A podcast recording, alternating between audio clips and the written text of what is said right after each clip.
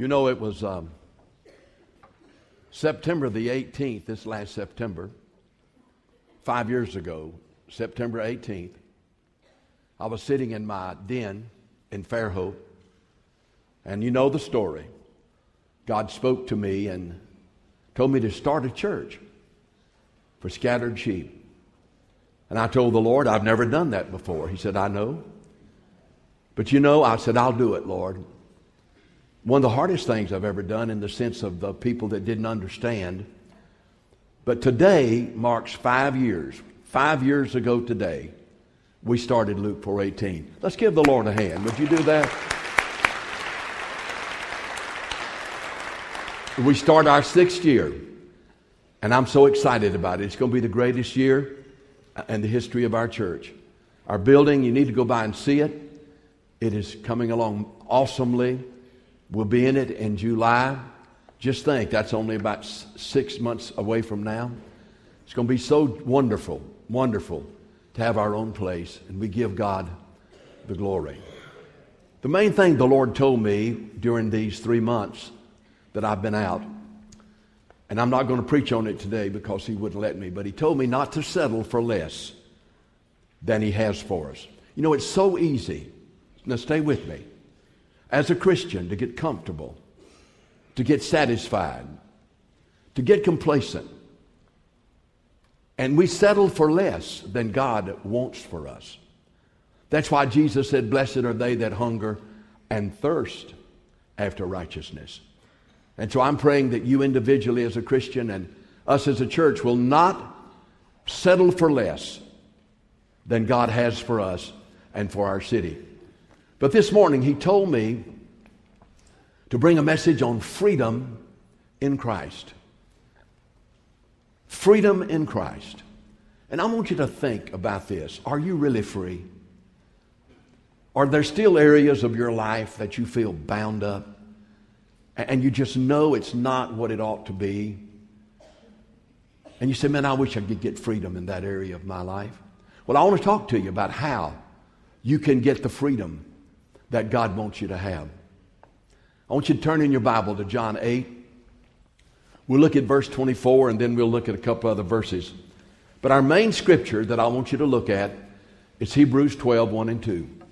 But we'll start with John 8, but Hebrews 12, 1 and 2. All right, as you've turned, now I'm going to pray. Father, in the name of Jesus, anoint this message. Let it go forth in power and let us be doers of the word and not hearers only. In Jesus' name, amen. This week I thought of a, a saying that most of you will know exactly who said it and the setting it was said in. And I'm using it to talk about freedom. So don't think about the circumstance, but just listen to these words. The words were this Free at last, free at last. Thank God Almighty, I'm free at last. And I know who said that, and I know the setting in which what is said. But now I want to take that further. That could, should be true of every child of God. If you're 2 Corinthians 5:17, if you are a new creation in Christ, and old things have passed away, and all things have become new, you know what you need to be able to say? Free at last. Free at last. Thank God through the presence and power of Jesus. I'm free at last. And you know, that's why he came. He said in Luke 4:18, I'm going to deliver the captives. And in John 8, Jesus talked about this matter of freedom. So look first of all in verse 24 where he said to, the, um, to those that were uh, listening, he said, the Jews, he said, now listen, in verse 24, therefore I said to you that you will die in your sins. If you do not believe that I am he, you will die in your sins. Those are the saddest words in the Bible. Jesus, they, they heard Jesus. They saw the glory of God in him. And he said, But I'm telling y'all now, if you don't believe I'm He, you're going to die in your sins. And then he went on over in verse 31. Now listen to this. Then Jesus said to those Jews who believed him, these were some Jews that had believed in him and were trusting him. If you abide in my word, then you are my disciples indeed. Now listen to this. And you shall know the truth, and the truth shall set you free. I'm telling you, it's not what you perceive, it's not what the world tells you. It's when you know you continue in the Word of God. You know the truth. And it is the truth received and believed that sets you free. And I want you to look down in verse 20, 36. Therefore, if the Son of Man makes you free, hallelujah, you are free indeed. And so, man, there's freedom in Christ. There's no question about it. And the thing about it is, many of us know Jesus. We're new creations in Christ. But man, we still got areas of our life that, that we're bound up and we're not free and we're not having the abundant life that God wants us to have. And so, Brother Fred, what is the truth? What is the truth that if we know it, sets us free? Of course, there are many truths in the Word of God, but I just want to take one, two verses. And I guarantee you, if you'll receive this truth, this is a money back guarantee, okay? If you'll receive this truth and walk in it, God will use it to set you free. He will. So turn to Hebrews chapter 12, 1 and 2. And Jesus was talking about uh, that there were a great cloud of witnesses that had gone before. And then he talked to them about that what they were supposed to do. And so in Hebrews 12, 1 and 2, listen what it says. Therefore, and in chapter 11, he talked about Moses and Abraham and Enoch and Isaac and all and Abel and, and all of he says, therefore, talked about all the men and women of God who lived and many who were martyred, but who were faithful witnesses. And he said, therefore, since we're surrounded by such a great cloud of witnesses, then he tells us how to be free. Listen to what he said. Since we're surrounded by so great a cloud of witnesses, let us, one, lay aside every weight. Two, and the sin that so easily trips us up.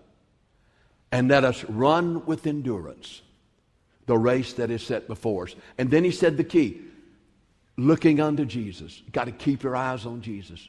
You're going to lay aside some weights. You're going to learn how to deal with certain sins. And then you're going to keep your eyes on Jesus. And as you do that, you're going to know a freedom that you've never known before. You know, um, I, I love the idea where Jesus, where the writer of the Hebrews said, I want you to lay aside every weight. And, and, and, but, but he talked about the cloud of witnesses. You know, God showed me something that I had never seen before. Now, the writer of the Hebrews was referring to those who had gone before, and he starts off with Abel, and then he goes to Enoch, and then he goes to Noah, and he talks about Abraham and he talks about Moses. He said, Now these were all faithful to God. They were free. They walked in freedom. And we're surrounded by people who knew the freedom that was in God. I said, You know, that's right. But the Lord seemed to say to me, Well, those people lived thousands of years ago. What about the cloud of witnesses that are around you now? And I got to thinking, I went all the way back to when I was 20 years old and pastored my first church. And I began to think of every church. I pastored 10. The first one I thought of was Pine Grove. It was about five miles from Greeleyville, South Carolina. It was so far out in the country, if you bought a new suit, it'd be out of style by the time you got there. On a good Sunday, we had 50. Most of the time, we had 35. But you know, I thought about the Kirbys. I was 20 years, thought about the Kirbys. They were a part of the cloud of witnesses. Then I moved to the second church, which was Providence Baptist, which was right outside of Leesville, uh, South, uh, South Carolina, about 25 miles from Columbia. And as I thought about providence, I thought about a cloud of witnesses. I thought about the rice singers. They were free. They were full of love. They were witnesses to me that you can really be free in Jesus Christ. Then I went to the third church that I pastored. It was Piney Green. It was right close to Clinton, North Carolina. You know, I lived, uh, I lived here, and then there was a big tobacco field. I mean, they were growing tobacco. I think I got emphysema just smelling it. And then there were, there, there were a group of Native American Indians that lived right on the other side. It, it was quite an experience. But you know, I thought about the Pattersons. And man, I thought about how seeing their love and walk with Christ told me, man, there's freedom, that you can know the fullness of God. And then I went to the next church, which was Eastview Baptist. Only stayed at this church long, not too long, because Ann got sick after our second child. But I went to Eastview Baptist, and uh, it was about 10 miles from my home, right outside of Rock Hill, Eastview. It grew wonderfully. But I thought about, you know, in a hard time in my life, there was Willard. And you know the thing about Willard? He, was, he wept most of the time. In my heart, I, I, thought of him as Weeping Willard. And then there was Wayne. And then there was W.H. and Henderson. And you know, in a difficult time in my life, when I needed a cloud of witnesses to encourage me, praise God. You know, in every church, there was a cloud of witnesses who encouraged and showed that there is true freedom in Jesus Christ. Then I told the Lord if He'd open the door for me, I'd go to seminary. And we had two children at the time, and the seminary I'd go to was Texas, uh, Fort Worth. And I said, I'll tell you one thing God will never move me from Rock Hill to Fort Worth, Texas. Don't ever say what God won't do. I was called to a church one mile from the seminary. I said, I go or I get lockjaw, one or the other, I'm telling you. But I thought about Forest Park. All these churches ran about 100. If you ran maybe 250. They all were small churches all while I was in school. But I thought about Forest Park. And I thought about the Barretts and the Sloans. And I said, You know, Lord, they're part of that cloud of witnesses. And then I left there to go to another church in the suburbs of Mobile, of, uh, of Fort Worth, called Golden Gate, in the middle of a changing community. And I thought of the Busters and the Legates. And I said, God, in every church I went to, you had a great cloud of witnesses that encouraged me and let me know that there's real freedom in Jesus Christ. Then I graduated and went to Monaghan Baptist Church in Greenville, South Carolina. It was right in the middle of the Monaghan Mill. It, all the houses had been built by the mill, the textile plant, and the church was right there about a block from the mill. And uh, it, it, was a, a t- textile community. But you know, one of the finest Christians I ever knew was named Wendy. He was an insurance man. But I'll tell you, he was a witness in my life. And then there was Carl. And then there was um, Dickie Hughes. And I said, Lord, I don't have to go to Hebrews 11 to see a great cloud of witnesses. Man, I can go right to where I've been and the places you put me. And there were people who knew what it was to be free in Christ and to know the fullness of God. Then from Monaghan, I went to Woodlawn Baptist Church, stayed four years. Boy, what a wonderful church. But you know, there were two people. There was Martha Smith. She was not related to Miss Bertha, but she knew her well. And she said, Brother Fred, we need to have Miss Bertha in our church. I said, We do. And I didn't even know what I was saying. I said, We do. And, and then there was uh, uh, Wayne and other people at, at, at, Woodlawn. And man, they were just so encouraging and, and, and, and, and such a great cloud of witnesses. So I just went back and went through every church, and I came from Woodlawn to Cottage Hill. Now, 90% of the people I'm talking about here have already gone to be with the Lord. And I could spend the rest of the day talking about the people at Cottage Hill, but I thought about Bill. And then I thought about Adelaide. And then I thought about Walt. And these people are all with Jesus now. And I remember what a great cloud of witnesses they were to encourage me. Now, folks, let me say something. You're not an island. You don't walk alone. There are people around you who are a cloud of witnesses to you. And they can encourage you that, hey, there's more to the Christian life than going to church. There's more to the Christian life than, than religion. Don't do this and do do that. And so I thought about the great cloud of witnesses. But then I, did go to Lubbock for six months. Do any of y'all remember that? They say, well, why'd you stay six months? Doesn't take me long to get the job done. I mean, I never will forget when I came back from Lubbock, this lady wrote me and said, You came out here and told me you loved me and married me, and now you divorced me. I said, I couldn't answer that. I mean, I just knew God told me to go back to Cottage Hill. And, but there was one man, he's still living. He calls me about every two or three months. His name was Larry. Oh, man. What a man of God. What a witness that encouraged me. And so, listen, and you're a witness, by the way.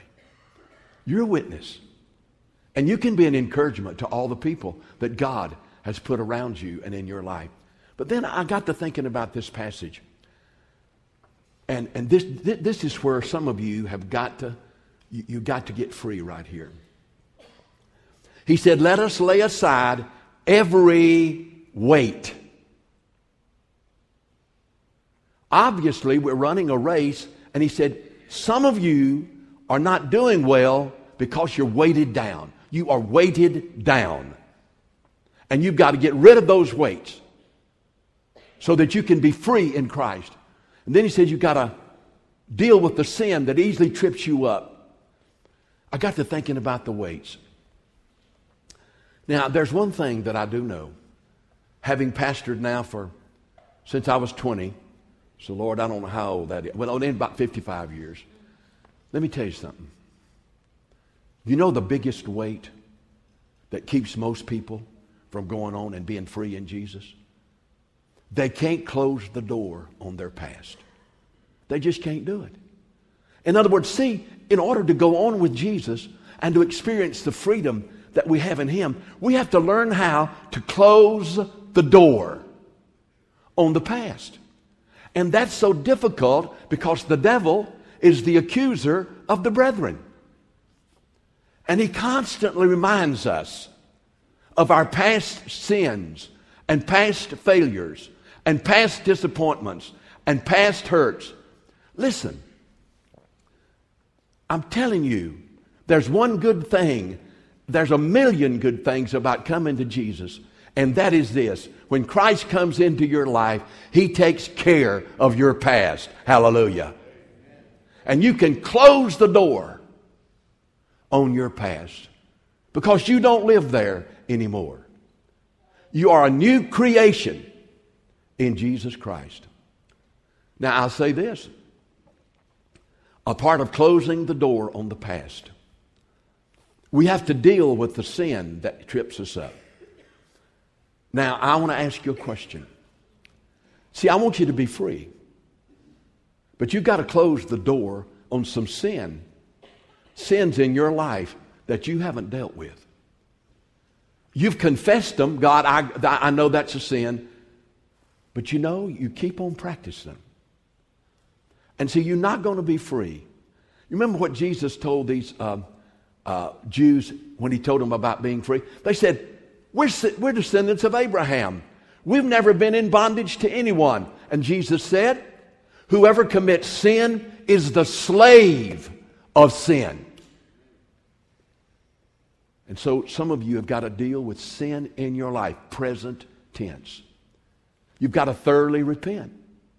Thoroughly repent. And, and, and the way you can know you've repented is you don't practice it anymore. I didn't say you were perfect. I didn't say you never slipped up or fell.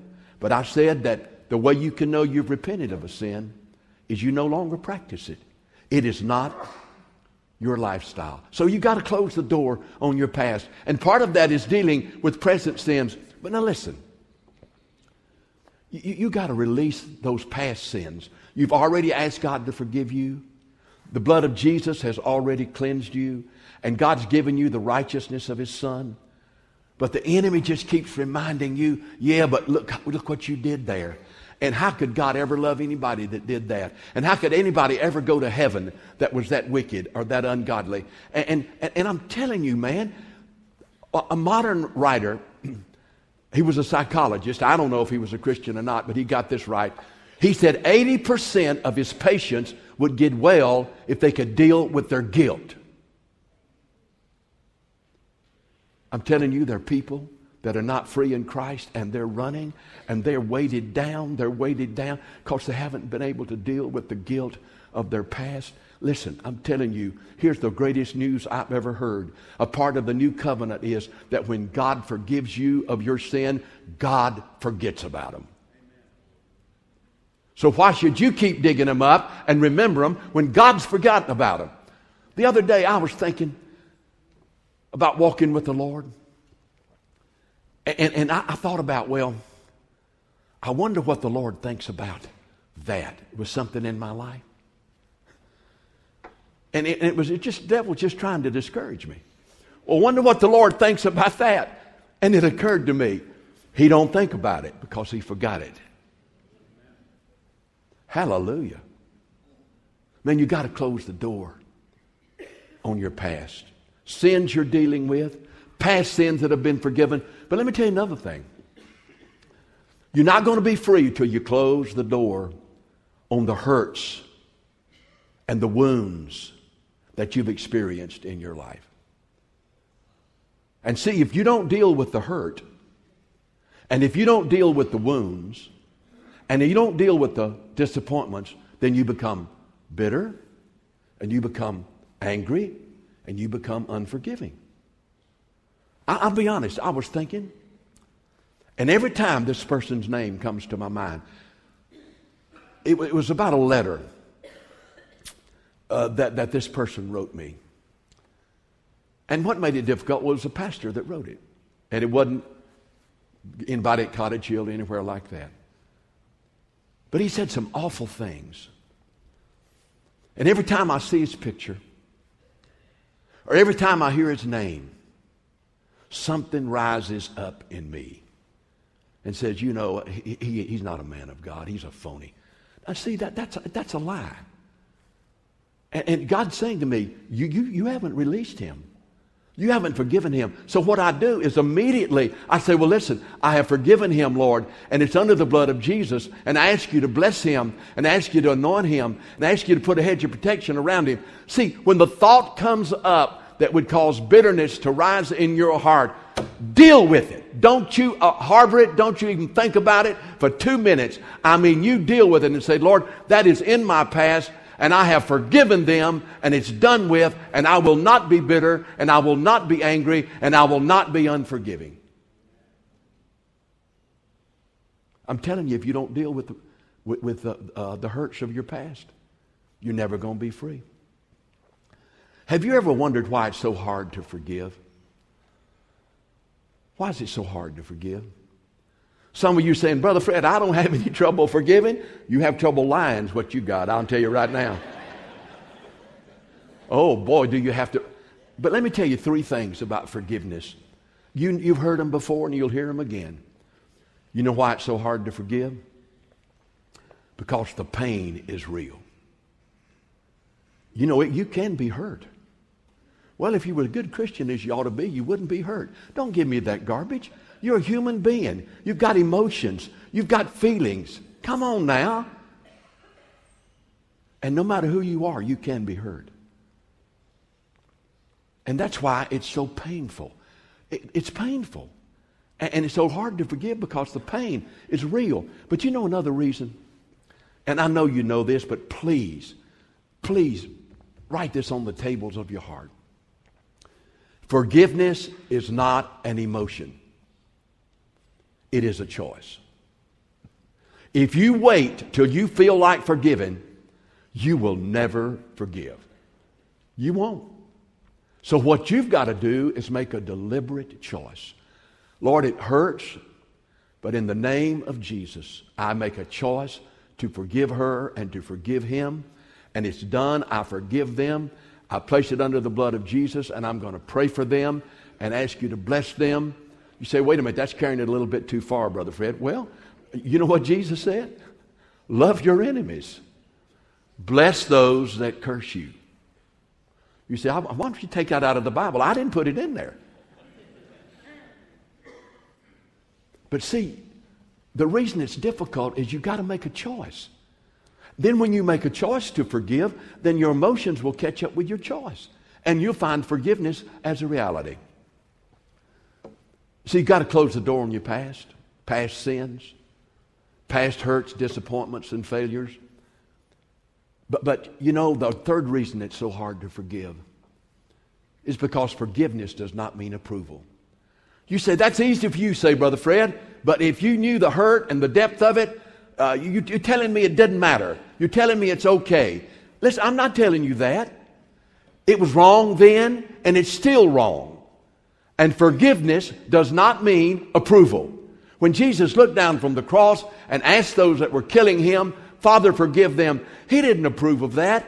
But he knew the Father had allowed it. And, and, and, even though he didn't, when they were stoning Stephen to death and the rocks were pounding him and, and, and leading him toward eternity, he said, Forgive them, Father. Listen, forgiveness does not mean approval. It was wrong, but you see, doesn't matter that it was wrong. Think of how many times God has forgiven us, and so we forgive others. There's one other thing I got to say about this closing the door on your past. Past sins, past hurts and disappointments, past failures. You know, some of you, it's not necessarily a, a sin, and it's not that you're bitter or unforgiving, but you know, all of us have had some failures in our life. Every one of us have had some failures. Maybe you had a marriage that failed. It may be that you were lost and you didn't live right and you didn't care. Well, then you repented and you got saved and God wiped that record clean, okay? You mean to tell me, Brother Fred, if I got divorced before I saved and once I got saved, God forgave me and forgot about it? That's exactly right. Are you telling me that's the only sin God won't forgive? But, but but you can't get over that failure. And the devil just says, see, it was your fault. You'll never be a good husband. You'll never be a good wife. And it's just your fault. And he reminds us of our failures. And I tell you, if you don't learn to say, but wait a minute, nobody was perfect. Jesus was the only one. And I, know I'm more wiser now. And I want you to understand that I'm not going to live with that failure hanging over my head the rest of my life. I'm not going to live there. God's mercy is, is, is, abundant. God's mercy is abundant. God's grace is sufficient. And I am just going to close the door on those failures. I don't live there anymore. But this is the most important part if you're going to have freedom, okay? You got to deal with past. Uh, you you got to see that cloud of witnesses around you. You got to close the door on your past. And you've got to learn to, uh, to, to look to Jesus, to look to Jesus for the freedom that you desperately need. Now, this passage, if we, if we can get this truth in us, it, it, it is, we got to close the door on the past. But then he said, look unto Jesus. Look unto Jesus. Don't look back. Don't look up, look inside. You say, wait a minute, Brother Fred. What do you mean? Listen, here's the good news. Now, I want you to get this. It's the truth that sets you free. Jesus told his disciples, He said, I'm going to go away. And where I'm going, you cannot come. And they said, But Lord, what are we going to do? And, and now listen to what he said. I will not leave you as orphans. I'm not going to abandon you and leave you. I will not leave you as orphans. I will come to you. Well, how did Jesus come to us? He comes to us in the Holy Spirit, the Spirit of Christ, the Spirit of God. And I'm telling you, Jesus bodily is at the right hand of the Father on high, and he has all power and all authority, and praise his holy name. But he's not only seated at the right hand of the Father, but he's come to live inside of us in the person of the Holy Spirit. Praise God. I don't have to look out there for Jesus. If I'm a child of God, I can just look inside. You know, these verses, why in the world haven't we gotten them? Now listen to this. Galatians 2:20. I'm crucified with Christ. Nevertheless I live. Yet not I, but Christ lives in me. Hallelujah. Christ lives in me. And the life I live in the flesh, I live by the faith of the Son of God who loved me and gave himself for me. And, and, and what an awesome, awesome truth. And then Philippians 4:13. I can do all things through Christ who is my strength. Then I love it where it says over there in the book of Acts, don't you know that your body is the temple of the Holy Spirit? Your body is where Jesus Christ has come to live in the person of the Holy Spirit. I love Colossians 1:27 when Paul said there was a mystery that and a mystery there meant something they had not understood. He said there was a mystery but it's now revealed. Now listen to what it was. It's Christ in you, the hope of glory. He said the fact that Christ lives in you is your hope of freedom. John 15, Jesus said, I'm the vine. You're a branch. You've got to abide in me. You've got to keep your eyes on me. And you've got to know that I'm in there living inside of you. All I am, I am in you. And said, You've got to me. You've got to look to me. You know, most many of you read that devotional book called G, entitled Jesus Calling. Did some of y'all read that? So many of us. I love it. But boy, she said something about three days ago that I said, Well, glory to God. She said in about the second sentence, she said, Whatever situation comes into your life, immediately say, Jesus, I trust you. If everything goes, goes wrong, Jesus, I trust you. If your husband tells you you don't want to be married anymore, Jesus, I trust you. If you lose a job that you've been at for 25 years, Jesus, I trust you. He said, whatever circumstance comes into your life, Christ lives in you. And instead of focusing on that circumstance, you just say, Jesus, I trust you. Folks, I'm telling you, Christ lives inside. And all that He is, He is in us. I'm not looking out there for the strength, and I'm not looking out there for freedom.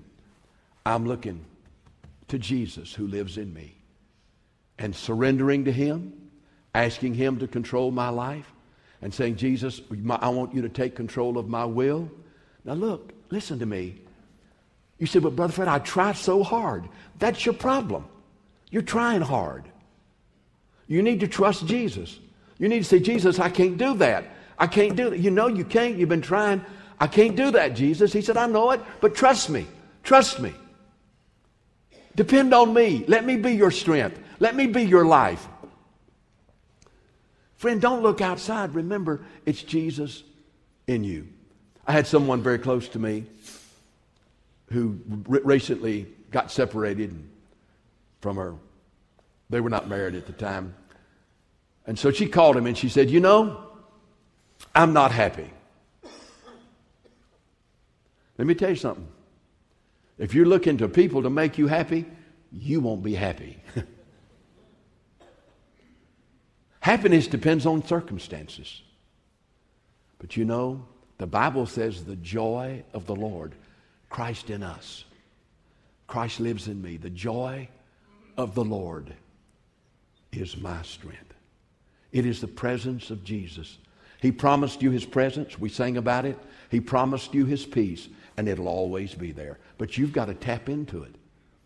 And I want to encourage you to stop looking outside and start looking inside and trusting Jesus. Say, You live in me. All that you are, you are in me. You're the greatest forgiver that ever was, and through me you can forgive. You conquered every sin, and through you, Jesus, living in me, I can conquer that sin by your power. Let me just tell you something, folks. He said, Now, if you're going to finish, you've got to lay aside some weights.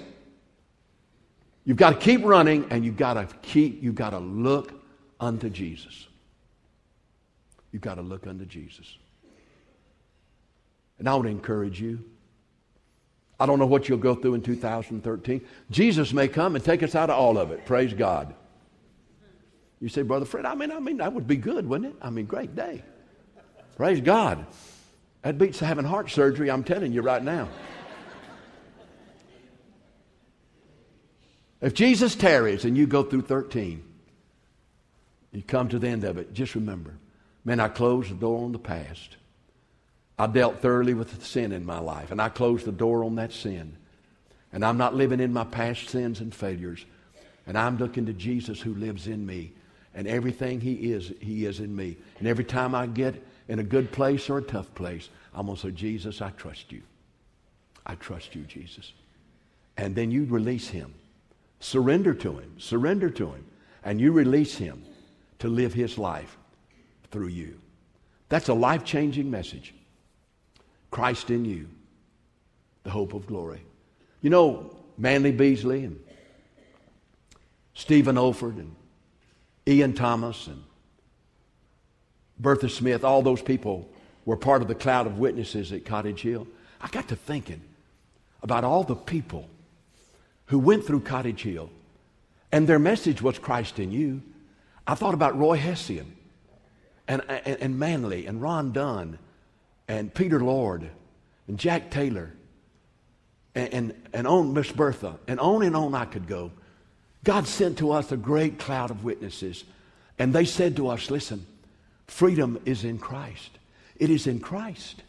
And as you look to Him and trust Him every day with every situation, you say, God's not interested in that. There's not one thing in your life God's not interested in. So I want to encourage you. Don't look to yourself. Looking unto Jesus. He lives in you. And let Him be Lord of your life. And let Him live His life through you. And you'll be able to say at the end of 2013, by the way, you live life one day at a time.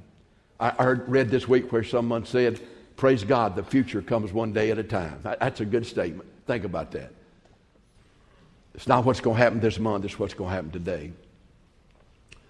But if you go through uh, this year closing the door on the past,